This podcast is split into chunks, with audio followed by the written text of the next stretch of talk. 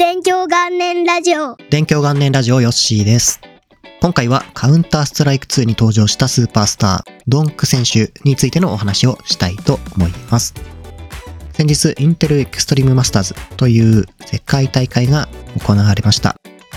この大会は IEM と省略して呼ばれたりするんですけども、2007年から続く歴史と名誉がある大会になってます。で、この大会というのは、カウンターストライクで一番格が高いのは公式のメジャー大会なんですけども、それに次ぐ規模とか注目度ですね、がある大会になってます。で今回行われたのが IEM カトビーツェ2024っていう大会で、この決勝戦がですね、2月12日月曜の深夜くらいに行われました。対戦したのはチームスピリットと FaZe Clan というチームでして、結果を先に言いますと、 Team Spirit が3対0のストレート勝ちで優勝になりました。で、今回冒頭に言った donk 選手っていうのが、この優勝にですね、凄まじい貢献をした17歳のプレイヤーになってます。で、大会の MVP を獲得して、さらにですね、 Intel Extreme Masters 歴史ある大会と言いましたが、まあ、その各校の歴史の中で最高の個人成績っていうのを叩き出しての優勝になってます。で、この大会の会場はポーランドのカトビーセにあるスポデックアリーナという場所でした。で、対戦したフェイズクランというのはヨーロッパの各地の優秀な選手が集まったチームで、チームスピリットというのはロシアのチームになってます。ポーランドでの開催なんで、フェイズクランの方が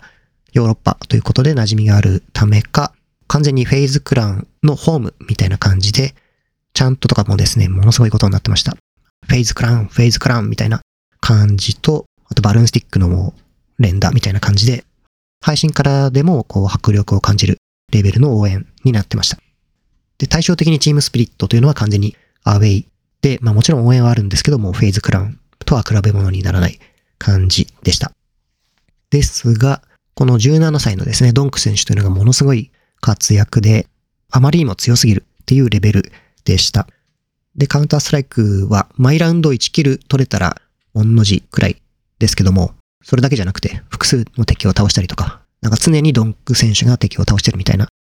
ですね、ラウンドの連続でした。決勝戦は3マップ先に取った方が勝利して優勝になるんですけども、チームスピリットが初戦1マップ目取って2マップ目戻って、で3マップ目次取ったら優勝という流れだったんですが、この3マップ目、最終マップですね。でもドンクがものすごい活躍で、それまですごかったですね、フェイズクランの応援が止まってしまって、選手もカメラで映すとちょっともうどうしようもなくて苦笑いするしかないみたいなレベルの圧倒的な強さっていうのをドンク選手見せてました。で、自分はですね、この大会リアルタイムで見てまして、最初はですね、1時くらいから大会オープニングあるから、だいたいですね、演出とかこう雰囲気がすごいから、なるべく見たいなと思ってそれは見たんですが、まあ時間遅いし、起きてからアーカイブで観戦しようかなと思ってました。で、ただ流れで1マップ目を見たらですね、こう、このドンク選手の活躍も含めて、あまりにも面白くて、で、じゃあ2マップ目もついでだから見ようと思って見てて、そしたら2連勝になって、え、じゃあ次勝ったらもう優勝だし、ここで寝るのもなということで3マップ目見るかと思ったら優勝になって、まあ、気づいたらもう朝の4時くらいになってたんですけども、まあ、それでもですね、あ、これは寝ないでリアルタイムで見て、本当に良かったと思うくらいの試合でした。まあ、このスーパースターが誕生する瞬間っていうのをですね、配信越しとはいえ見ることができたっていうのは貴重でした。で、優勝決定後の実況でもですね、新たなスターの誕生ですっていうような表現をキャスターの方が知っていて、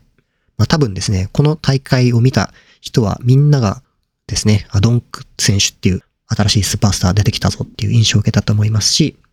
もう本当に貴重な瞬間見れたなと思ったに違いないと思います。で、自分はいつもだと大会って一人でですね、配信のクリップ作ったりしながら見ているんですが、今回はですね、 ZETA DIVISION の石垣さんが Discord で一緒に見ませんかとですね、誘ってくれて、通話するような形で観戦一緒にしました。あ、こういう感じでお互いなんかこう、驚いたりしながら会話もしたりで、非常に楽しい体験でした。僕はだいたい大会見るとき、一人で見るか、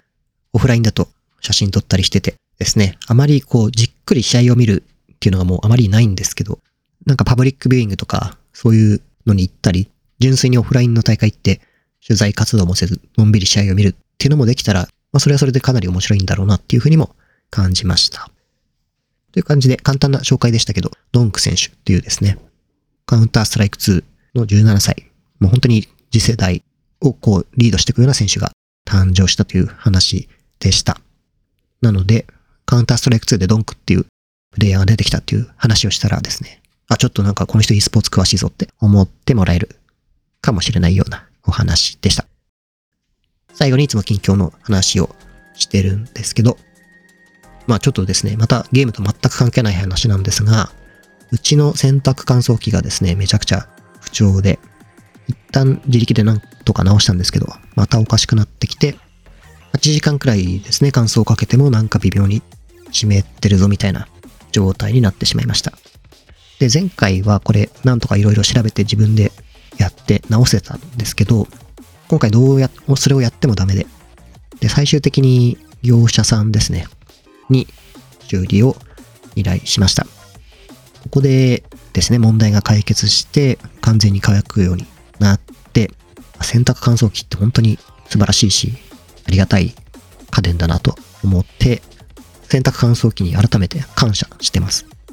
で、この壊れた原因っていうのが、あそんなことが原因だったのっていうことなんですけど、ちょっとまだですね、洗濯乾燥機、まだ部品がもうその影響で壊れちゃって、取り寄せて改めて修理になるらしいんで、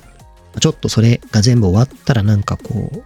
多分困って、同じように困ってる人って結構いると思ってて、検索した時もそういうのが出てきたんで、なんかそれちょっとまとめて発信したいなと思ってます。というような形で、このポッドキャストは毎週金曜日に更新を目指して続けております。ここまで聞いていただきまして、ありがとうございました。また次回もよろしくお願いいたします。